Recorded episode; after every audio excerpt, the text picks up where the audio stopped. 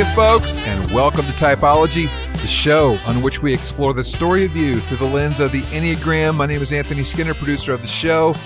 Happy to have you here with us today. We've got a great friend who is stopping by the Typology studios today, talking about guest Scott Harrison, founder of the nonprofit organization Charity Water. Get this, he's raised more than $550 million and funded over 78,000 water projects in 29 countries. When all of those projects are completed, they will have provided over 13 million people with clean, safe drinking water. So, Scott is a bona fide rock star, and we're excited to have him here. Of course, he's been recognized in Fortune magazine's list of 40 under 40 and Forbes Impact 30 list and Fast Company's 100 most creative people in business, where he earned the number 10 spot. He's author of the New York Times bestselling book Thirst. And we are happy now to call him neighbor. He and his family have moved to Franklin, Tennessee. So when I say stop by, I literally mean he stops by today and we have a fantastic conversation with Scott Harrison, Enneagram 8 Wing 7. Hey, before I turn it over to the host of our show, don't forget that Ian has a brand new book, The Story of You, an Enneagram Journey to Becoming Your True Self, that is up for pre sale right now. And as a matter of fact, this past week, it just hit number one new release in popular psychology personality study on Amazon. So we're super excited about that. This is a very special book. You can pre order it today by going to Amazon.com or thestoryofyoubook.com. And it will also be available on the shelves of your bookstore on December 28th. So that's some great news. Super excited about that book. Hey, that's it for me, Anthony Skinner. We're excited to have Scott Harrison here. And now, here is the host of our show, Ian Cron.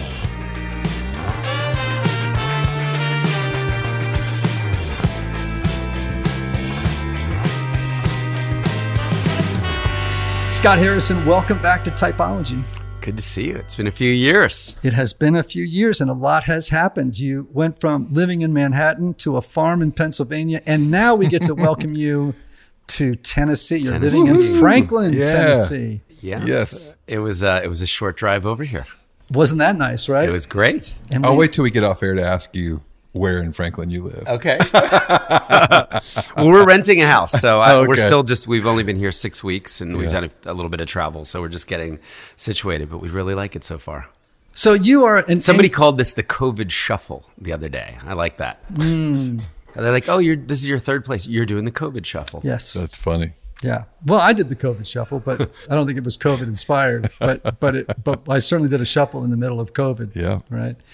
So you were on the show two or three years ago. It might be three years. I think it was three years ago. I think it was on kind of book tour. I just written a book, and I think it was three years ago. Yeah. And you you are an Enneagram eight. But I want to be a seven. if You want to be a seven. I was I was able to be a seven during COVID at the farm.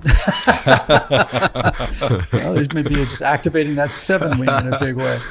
Um, I'm curious to know because I know that you're uh, a reflective person more than eights typically are. In fact, um, what have you learned about yourself in the last three years since I last spoke to you? And and maybe you could answer that through perhaps even the lens of your type. yeah. Well, maybe a little bit of our COVID experience. So we were 26 years living in New York City, fighting it out in a two bedroom, 1,200 square foot apartment. That if I told people what they, you know, what we paid, Yes. you, just couldn't believe it. Yep. Um, th- this is the perfect uh, way to sum up New York City economics. We leased a Kia Sorento for $326 a month. We parked it for 600 a month. Yes. And insured it for 300 a month. Yes. Right? It's like a $1,200 a month Kia And drove it twice a to month. To take the kids to the zoo. No, we actually used it. That's We saw grandparents and my elderly father. Um, COVID happened, and we just said we, we can't imagine living a pandemic on the 21st floor of a high rise in New York City. Uh, also, with a huge loss of income from speaking and traveling, and so we we wound up moving to a really rural setting. And I think what I learned about myself was I loved the anonymity. I loved stepping off of the public stage. I loved going from 88 flights and 100 speeches to zero. Sleeping in my own bed, waking up with my kids, reading, splitting wood, um, cutting down trees, you know, getting a chainsaw, um, riding an ATV. Uh, I did some hunting, canoeing, kayaking. I, I loved being in silence in the outdoors. And I kept expecting to miss the buzz and the energy of, you know, I got off oh. stage and 10,000 people, or I got to open up for a, a president, or, you know, the kind of the energy of, of the, the airports and the travel and the book signings. I didn't miss it one bit. And I was, you know, we, we were all in the same boat, but we were able to kind of run the organization successfully remotely. I went up to this little attic and I would open up Zoom like everybody else, and and it worked.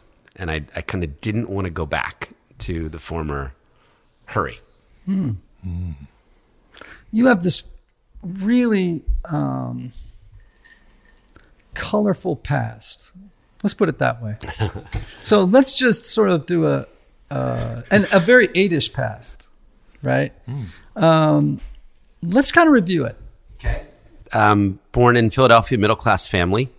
Mom becomes disabled when I'm four due to a carbon monoxide gas leak. I grew up in a caregiver role, only child, uh, deeply conservative, faithful family. Uh, they would call themselves non-denominational, but you know they didn't sue the gas company because they were Christians. God would heal mom one day. You know there would be a, a sense of this accident. Right, So- because mom was uh, the victim of a carbon monoxide. carbon monoxide. So her immune system shut down, and she was never able to function normally again. Uh, effectively, everything chemical in the world made her sick. So it's interesting. I grew up with masks. I've had masks in my family for forty years. She would never. I would never see my mom's face. She would always wear uh, one of the 3M family of masks, whether it was an N95 or a charcoal mask, because soap would make her sick the print from um, from a book would make her sick. The ink smell. So there, I lived in a pure environment, and uh, this this is something I've kind of been able to reflect on a little bit later. I, if I went out, let's say I came home from this podcast and I was going into my childhood home, I would strip naked in the garage and I would put on hospital scrubs or clothes that had been washed in baking soda five times. So I would leave the impurity of my experience outside the home in the garage, and then I would kind of step into a sterile environment. So this this was my whole childhood. I thought I wanted to be a doctor as a kid so that I could help sick people like my hmm. mom. And instead, I became a nightclub promoter for 10 years. so, Close. so I, I, I, you know, woke up one day uh, at at eighteen. I, so my parents had me. I have to tell you about this Christian school. They had me in an Assemblies of God basement for the ninth grade for freshman year in high school.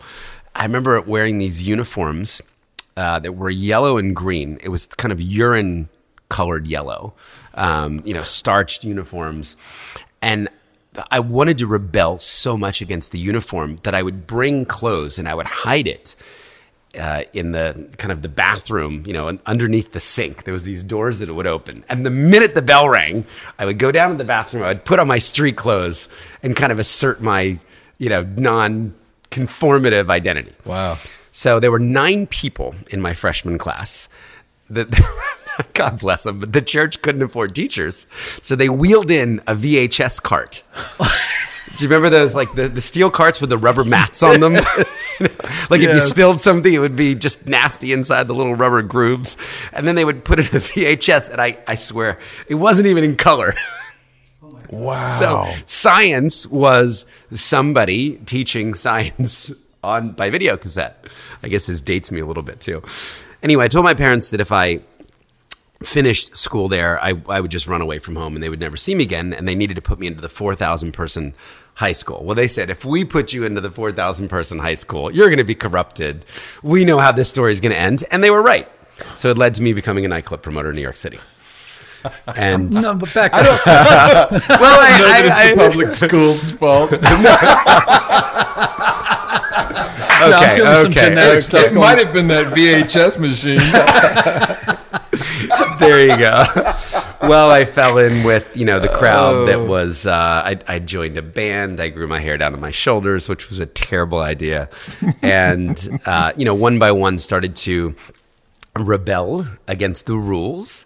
And uh, when I was 18 and graduated, I said, New York City's only an hour and a half away. I'm gonna I'm gonna go make it rich and famous, and I'm gonna explore the opposite of the rules. I'm gonna live my own life. Uh, my first idea was actually to join a band. Uh, that lasted about two months. but I had imagined myself, you know, selling out Madison Square Garden. Sure. Right. So there was there was this kind of big dream of what was possible. Um, maybe because of my caregiver role and because of the fact that I, I was needed in the household growing up. I was an only child. You know, there was a sense of confidence that was instilled through that. So I moved to New York. The band breaks up, and then I, I I, I learned that if one wants to rebel, you can rebel in style as a club promoter. That you can actually get paid to party for a living, and you can drink for free, and you can do drugs for free, and if you get the the beautiful, famous people in the clubs, um, this this is a lifestyle. And uh, the the next ten years kind of flashed by, um, or or or really blurred by. And I worked at forty different clubs. It started with the smoking, then the drinking, then the drugs, then the girls, then the gambling, then the pornography, then the strip clubs. Know, it was this kind of slow decline of all the things I said I would never do as a kid. That just you know the dominoes started toppling, and uh, from the outside, I drove a BMW. I had a Rolex watch. My girlfriend was on the cover of you know fashion magazines. Um, I, I, I flew to Milan and Paris for Fashion Week and threw parties and was kind of this this world traveler that knew people in South America and Brazil and um, you know would would be on yachts and private planes and and uh, inside I was just slowly rotting and decaying because it was a hedonistic, selfish, sycophantic existence. I was living only for myself. Um, I was betraying the foundation of morality and spirituality that my parents had instilled in me. And this kind of came to a head at 28 years old, where I realized I'm the worst person I know. I'm leaving a meaningless life and legacy, and I want out. Um, I, I, I've made a mess. You know, it was kind of the, the proverbial pig stand, pigsty where I, I, I, I just was in deep despair. So you then make a wild shift. Yeah, I mean, I realized a, a small pivot was not in order here. This was Not not, a this was not a course correction. Eights don't do that. so mean, I, I just know, remember specifically Ian saying, "What is what would the opposite of my life look like? Like, how could I change everything? How could I change every single intention, thought, word, you know, action, and and make everything extremely opposite?" And my idea was, and this came from my kind of Christian upbringing, take one of the 10 years that I've selfishly, you know, pursued, you know, money, fame, power, girls, all that, and tithe it and see if I could be of service. Give one year, sell everything. So there was this kind of idea of, you know, starting life over and and asking the question, could would any of my skills be useful in a in a humanitarian setting? There was something kind of maybe alluring about that idea of someone selling everything they had to go live in a village across the world and find a way to be useful. So I applied to 10 famous organizations, uh, the World Visions and Save the Children's and Doctors Without Borders. They all, of course, rejected me because they wouldn't know what to do with a club promoter, reformed or not. And then this one organization said, uh, if you're willing to come live in post war Liberia on a hospital ship and pay $500 a month, you can join us. And I mean, imagine for me as A, I'm like, this is truly the opposite. The poorest country in the world, and I'm going to go broke doing it. I have to pay to to serve. And there was something, you know, later so symbolic about it was it was a 522 foot hospital ship that 350 people were living on. And when I saw a picture of the ship, you know, I imagined myself walking up the gangway, leaving my entire former life of vice behind and sailing away to a new life and a new continent.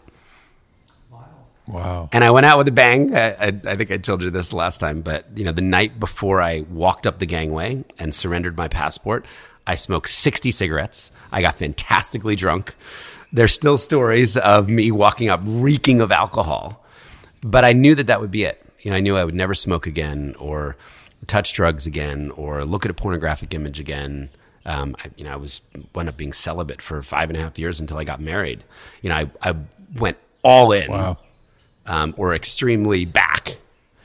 Yeah. And, and I think this is really eight, you know. Very eight, right? Uh, you know, it's these, uh, you know, eights oftentimes make gigantic decisions. Some, I mean, quickly. The, some people would take a couple of years, you know, sort of think about it, reflect. It's like, no, eight's like, boom, this is what I'm doing. This is where I'm going. It's going to be this huge change. I'm all in. Yeah. Right. And all in is the maybe the operative phrase there. you All know? in. Mm-hmm. All in. And you know, you one of the questions I want to ask you is, in my experience, people who indulge in a lot of drugs and drinking and you know semi-addictive behavior. Yeah, in your case, semi-addictive. Some people go all the way in Yep. as addicts. The question isn't to ask why the behavior, why the addiction. The question is why the pain. That's the real Yeah. question. So, what was the pain behind those 10 years? Because I imagine there had to be. The question isn't to ask why the behavior, why the addiction. The question is why the pain. That's the real Yeah. question. So, what was the pain behind those 10 years? Because I imagine there had to be. It's interesting. Um, when I went through the experience of of writing the book, I worked with a co-writer who interviewed. Tell people about the book. We want to make sure Uh, they know. th- this is this is old now, but it's called Thirst. uh, and yeah, I'm I'm not pitching the book, but I, I I worked with a co-writer over about a year, and she did a bunch of interviews.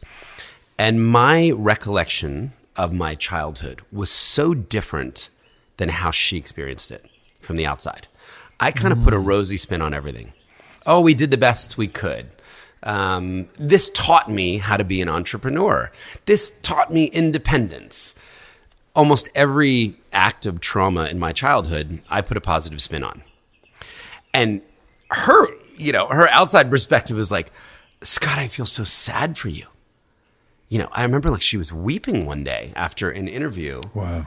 And that felt so foreign to me for someone to be sad about the way that I grew up.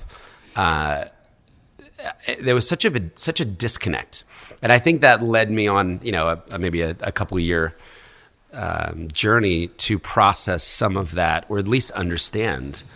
My mom never touched me because she couldn't. I was impure, so I, I never was able to hug my mom. And now, you know, I've got two young kids. I mean, I'm so physical with them. You know, I mean, they will, you know, my, my daughter's five, and every time she sees me, carry me, carry me, carry me. You know, she wraps her arms around my neck. I never had that as as a child. So I, I do think there was some pain, you know, and, and, and not in the, even the church and the rules, because it's funny, like, I've now, I was having this argument with my wife the other day. I'm so extreme. This will make sense for you as an eight. I had the foulest mouth for 10 years. I would say words that would shock people. And then I quit cursing altogether. And now I don't want any cursing in my home. It's like this, it's this rule at Charity Water, which is just kind of a pet peeve, and founders get to do it. Like there's no swearing at the organization because you know it's our value of respect, and we work with a lot of kids. My wife like likes to swear every once in a while. And it wasn't until we, we did some counseling together and we kind of went through our, our trauma eggs and our, um, our past. And she said, I always thought you were being self righteous, but you're afraid if you open the door a crack, mm. if it starts with swearing, you're afraid of where you might go mm. to the extreme. And I was like, oh my gosh, I was like this kid trying to keep the house pure. Now I'm trying to keep my life pure, my heart pure, you know, like the words, my, my, my house with my young kids pure. I'm doing the same thing again. And she actually had a lot of, it was, a, it was a great win because she had some compassion for me. She thought I was just being, you know, a, a prig about it. You know, why can't I swear? Who cares? What's the big deal? And she's a four, right? She's a four.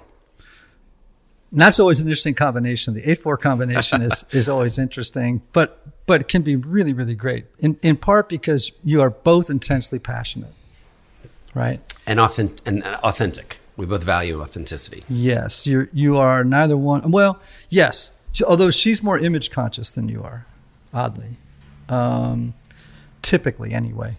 Uh, but and her emphasis on authenticity would even be stronger than yours, you know. Um, and you know, I, eights are, I think, in some ways, the honesty is a really important value. Mm-hmm. You know, when they get their stuff together and they're they're really help. The really number one value of the organization is integrity, and and we make that even above every other value, above everything else. I will I will drive a half hour if I find that you know I got overpaid by five dollars or something. Mm-hmm. You know, it's Yeah. and that's she doesn't understand that. You know, well, why would you do that? That's like I need to be able to go to sleep knowing that you know I'm always trying to do the right thing in the most extreme way, in the most honest way, sometimes to a fault. So that's that's Right. been a point of tension as well. She's like, "What a who cares? Right. Who cares?"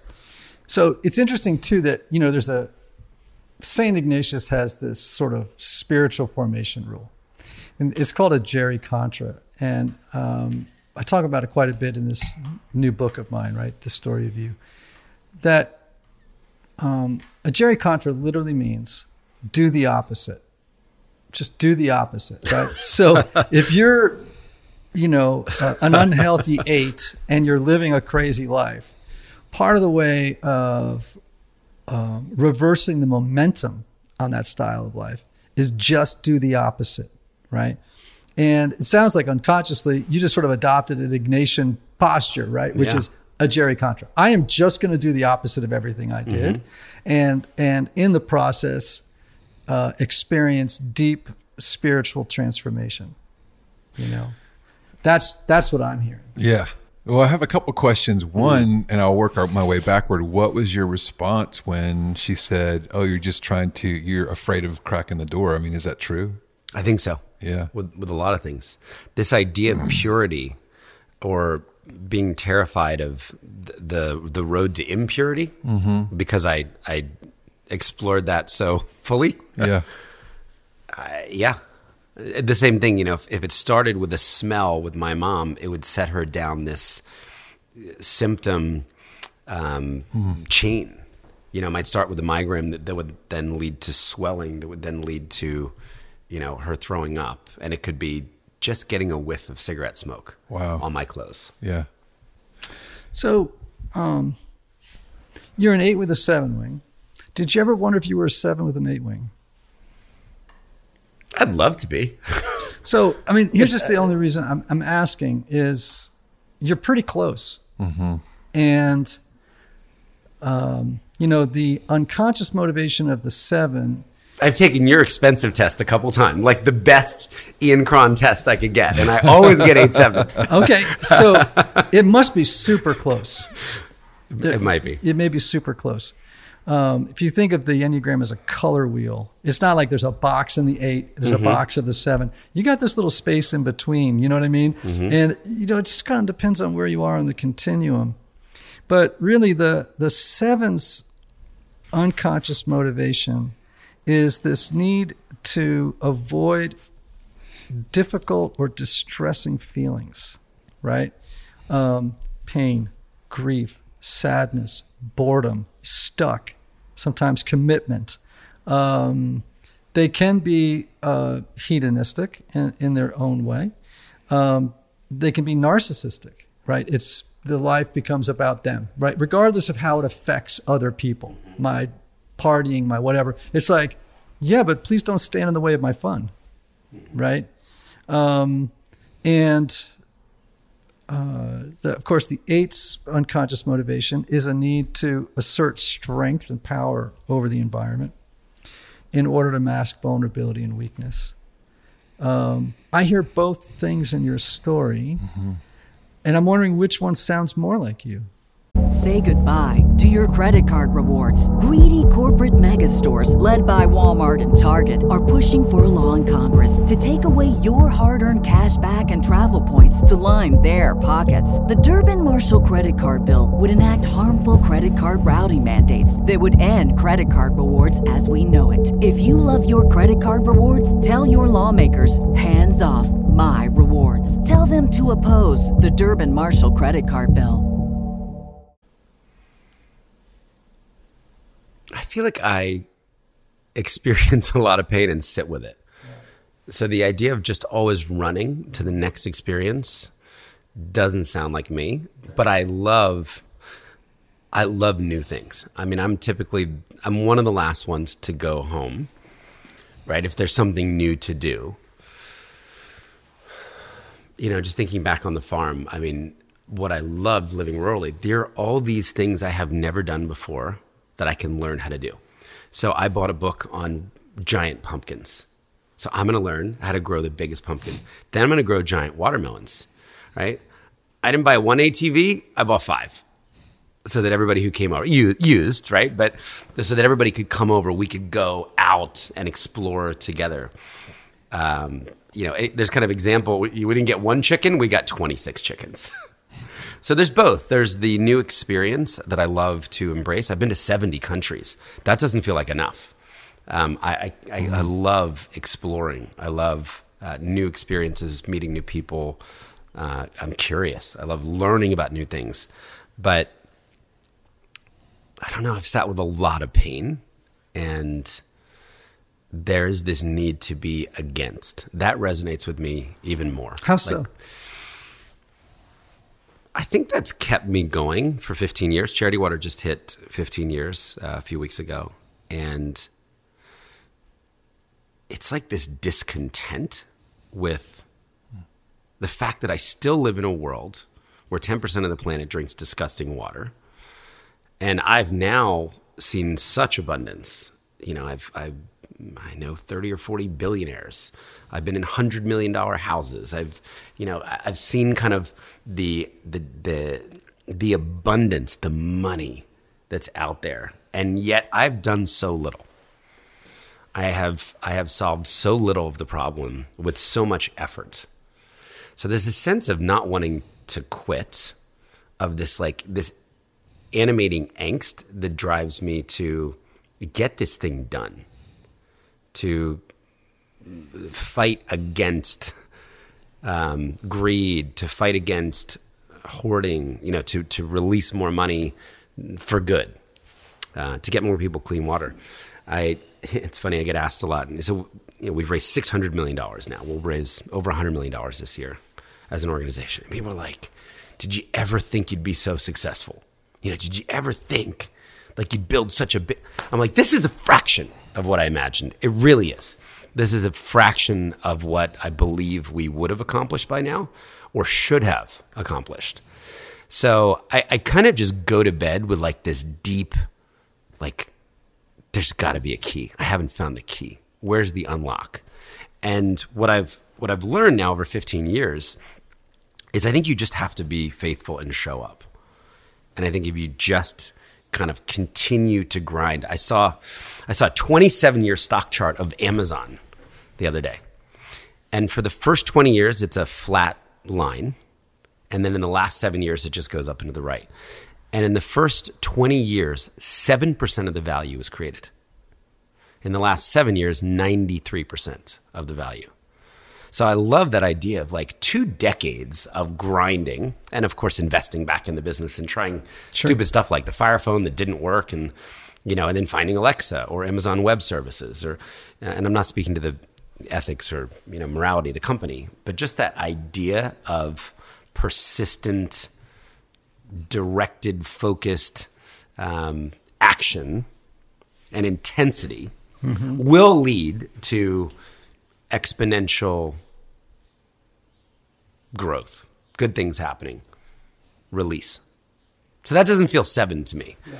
And it's not it's not just wanting to have a good time and run away from you know, I feel like you I spent have to 10 lean years. Well, okay, sure.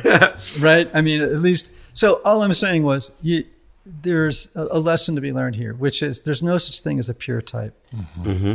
People tend to play that too hard. Mm-hmm. You know what I mean? They tend to think, oh, well, you know, I'm an eight, and so I just fulfill all the criteria for the eight, and and there's kind of a big fat boundary between it and other types. It just sounds like you're an eight with a very strong, heavy seven wing. We all have subtypes, and if you haven't looked at those, you should, because it actually would even make you hone in closer to your type. Um, but I'm a a self-preservation four, which often looks like a three or a seven. Sometimes they get, in fact, lots of people. If you if you tested me on a test, usually before I knew the enneagram, I usually came out as a three or a seven, often a seven, which you would think is impossible for a four, right? It's like, really, like, but I'm called what their this subtype is called the sunny four Okay. right? So, you know, um, the there aren't the, there, these boundaries are permeable. You know, they're permeable, and I think that people just have to uh, learn to understand the nuances, right? That you know, human beings are loaded with contradictions, right? And so, just to say I'm a pure eight or a pure this or a pure that is kind of naive. You know, it's kind of naive uh, in, in total. How do you do when are, are you an autocratic leader or a consensus leader or a Consensus. okay Because I want to be liked as well. So, interesting um, which which I don't love, but I, I care too much about what the people close to me think about me, you know, or, or the maybe the the leaders that I work with or the team members that I work with. If it's somebody just on the outside, I, I don't care so much. okay But I also I've found over the years that better decisions get made when I mean that's just that's just pragmatic when a bunch of voices are inputting and right how do you feel when people put limitations on you give me an example. well if someone said you know uh, you can't do that or when you were maybe as a kid or maybe during those 10 years someone said you got to stop you know what i mean Mm-hmm. would you respond by saying oh i need to think about that No. or would it I'll be like prove you wrong. I'll prove you wrong. I'll prove you wrong, right? Yeah, and or proba- watch watch me. Right, We can't do that. Watch. right. So now, typically, that's very eightish, right? Because the eight is always, as you said, they, they're a, they, they. We say sometimes that their posture is a go against posture, right? It's not come alongside. It's not you know some of the other kinds of or withdraw. It's go against, right? Um, and so, what I'm hearing you say is, though it's a little bit of a contradiction, that you are a consensus leader when most eights, by the way, are autocratic. You know what I mean? Like they're very top down. They, they tend to be very directive, and they Yeah. don't like it when others don't get on board with the plan. Or I was in the early. I mean, I would say in the first seven or ten years, but I'm I'm a lot older now, Okay. and there's a lot of trust, and uh, you know, I've tried to hire people who are much smarter than I am. but you were more autocratic. Or, oh, for sure. Oh, in the in the beginning, oh, in in the startup years, and I would say that was many years. I would just have an idea, and I would force everyone to do it. Yeah. whether they thought it was a good idea or not. Yeah, that's all made That's- energy. That has definitely. but that has cha- that has changed a lot. S- Sometimes I feel too much. I'll have a great idea and I can't build consensus, and I'll say, "Okay, I'm not going to make everyone do that." But then I'll still say, "But I still think we should be doing this. This is a missed opportunity." And I'll pick my battles a lot more carefully. Mm-hmm. Mm-hmm. Mm-hmm. So it's a it's more of a mix now of a few things that I passionately believe are the right thing to do or the right strategic choice, and then I'm willing to lose a bunch of battles um, to to consensus. And were you controlling in those years? Yes, in that I cared about the details. And Vic will say, she's like, Scott is one of the, I've heard her say to others, you know, he's one of the few people that can kind of be up at 50,000 feet and imagine a world where everybody has clean water to drink. And he's raised $50 billion. And then he cares about a color, like a shade of, you know, blue or the font sizing or the font spacing. So I, I've, I've always done that, and I will. I'm, I'm still in the design process, although less so now um, at, at my stage and maybe just development. now if I don't like what a designer has done over a week's work, Mm-hmm. I have to really not like it.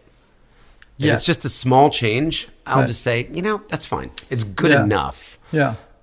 And and what you're talking about here too is the evolution type, right? You Mm-hmm. you've learned some things, you've suffered, you you this is what happens. You know, when we're younger, our type tends to be very florid and much clearer and a little bit more I want to say stereotyped, but really fits criteria, right? As we get older, we learn some stuff and we know we have to make adjustments. The human personality hopefully is adaptive, not rigid, uh, and we're able to make some some changes, right?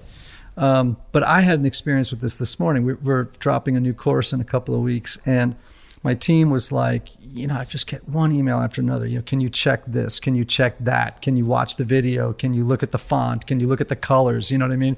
Now I'm a four. That stuff really matters Yep. to a four, right? The aesthetic of it.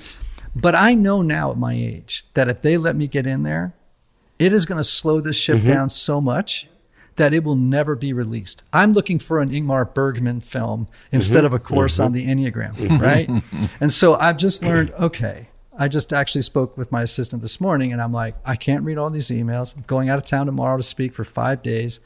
Um, I have, we have, bun- we have a book launch coming. We have all this other stuff. I said, the team has to make these decisions. And that's what they're there Doesn't that for. feel great? It does. I mean, but I do know that when I go to review the final, Or it comes in your inbox because you're on the list. right? but eventually, they, she just said to me, "Well, we'll send you the final with all of our suggestions to the production company, um, and just get a final okay from you." Great. Now, when I was younger, right, as a four, I was unwilling to make aesthetic compromises. You know what I mean? It was like it had to be just so, right? And I this this course would come out in May of next year if I got involved. Yep. Everybody would be so demoralized and and feel like all the work that they did was negated. Yeah. And I'm like, you know what? It, it whatever it is, it just needs to be good enough. It doesn't have to be aesthetically perfect, right? Um, and Seth Godin says, just ship it.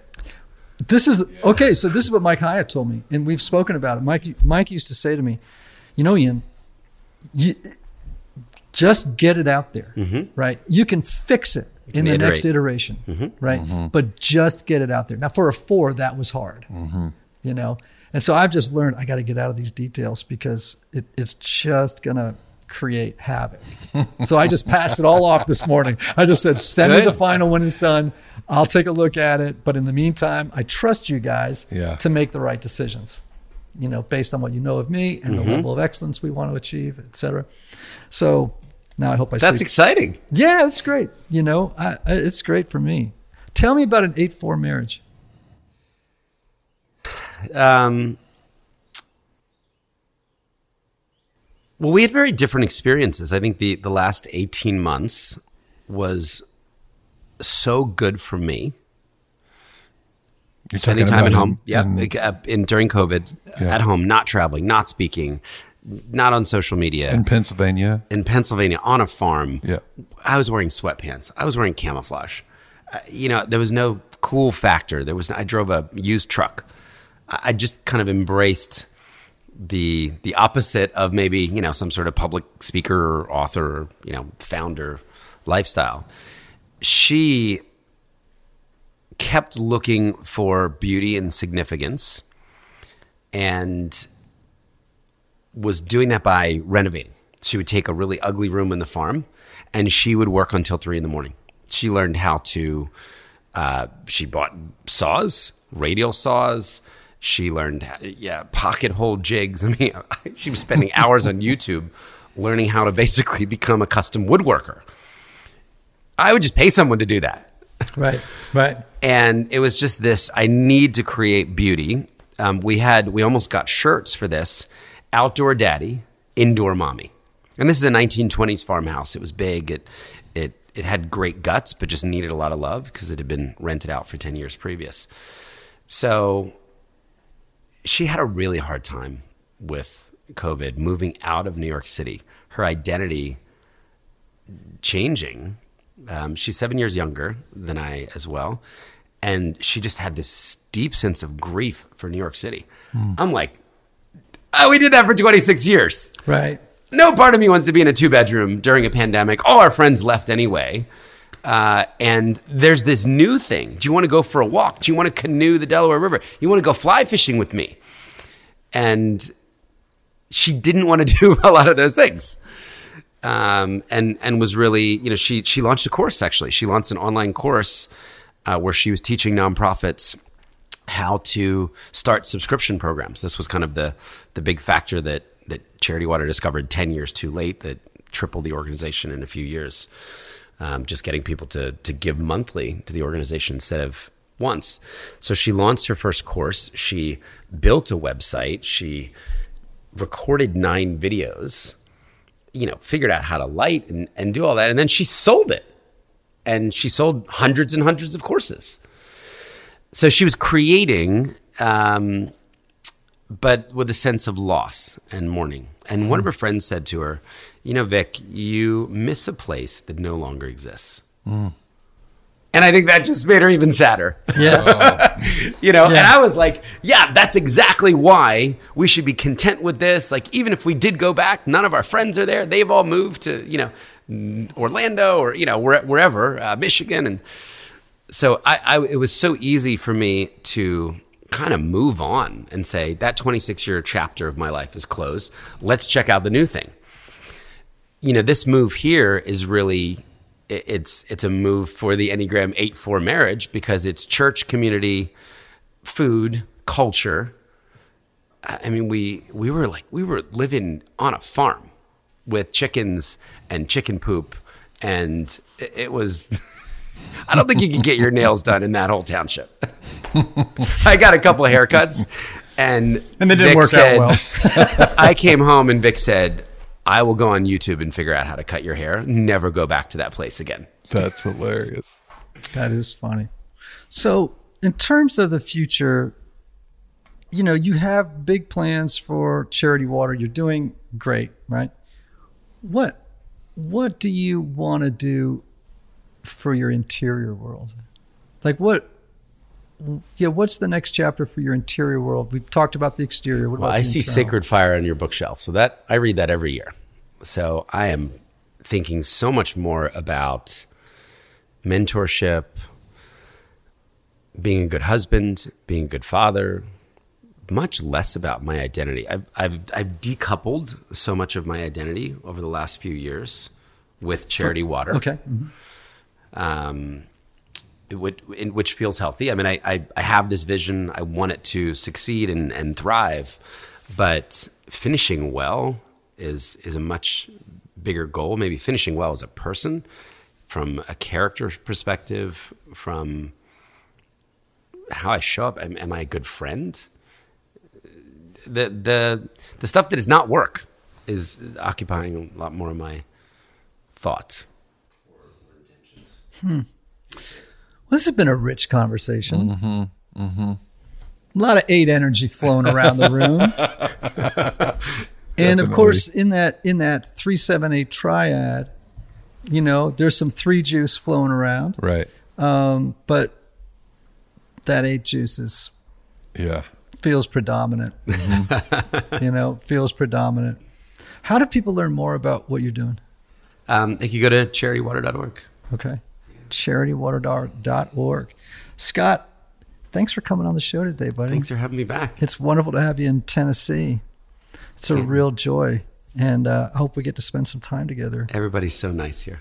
Yeah, I know. Well, that was a, uh, I moved really- to Greenwich, Connecticut, right from New England, kind of New York, and I got down here and I made more friends in six months than I had made in 35 years. In, in As a New Yorker, you're not sure if they're genuine. legitimate Oh, or but they yeah. Actually are. I know. Yeah. Wait, you just wait because you're going to realize one day that you have more friends than you can actually uh, Ever service or ever see, service right? or see, and you're going to be like, I got to cull the herd because I got work to do. I can't have lunch and breakfast every single day of the week with someone who wants to get to know me. It, I literally now have to be. I love. I would love to get to know this person, but I only have so many years on Earth. Right. That's so funny. There is a deep. I, my assistant said the other day, this is going to have to go in January or February. Because I want to, you know, the same thing is happening. You know, Yeah. I'll go through church at the lobby and, oh, you know, it's great to see you're here. Could we get lunch, coffee, breakfast, Right. dinner, a drink? And they mean it. Oh, and Oh, I know, and I it. and I want to. It's uh, crazy. Yeah. but it, it actually is a great enhancer of one's life. I, I hmm. love the, the East, but I don't think I could move back now, you know, because the relational thing here is just, and the creativity is Yeah. so rich, you know, and uh, it's wonderful. Again, thanks for being on Thanks Typology. for having me. Thanks for having me, guys. And being here, uh, brother. See you Typology. again soon. I hope so. Typology Tribe, you know how I end this thing. May you have love. May you have joy. May you have peace. May you have healing. May you have rest. Until next time.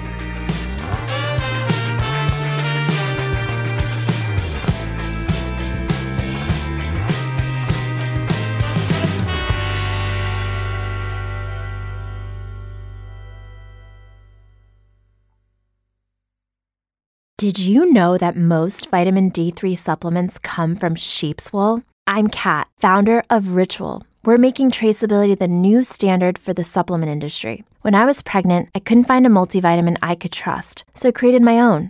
Ours is made traceable, third party tested, and clean label project certified. Oh, and our vitamin D3? It comes from sustainably harvested lichen from England, not sheep. Trace for yourself with 25% off at ritual.com slash podcast.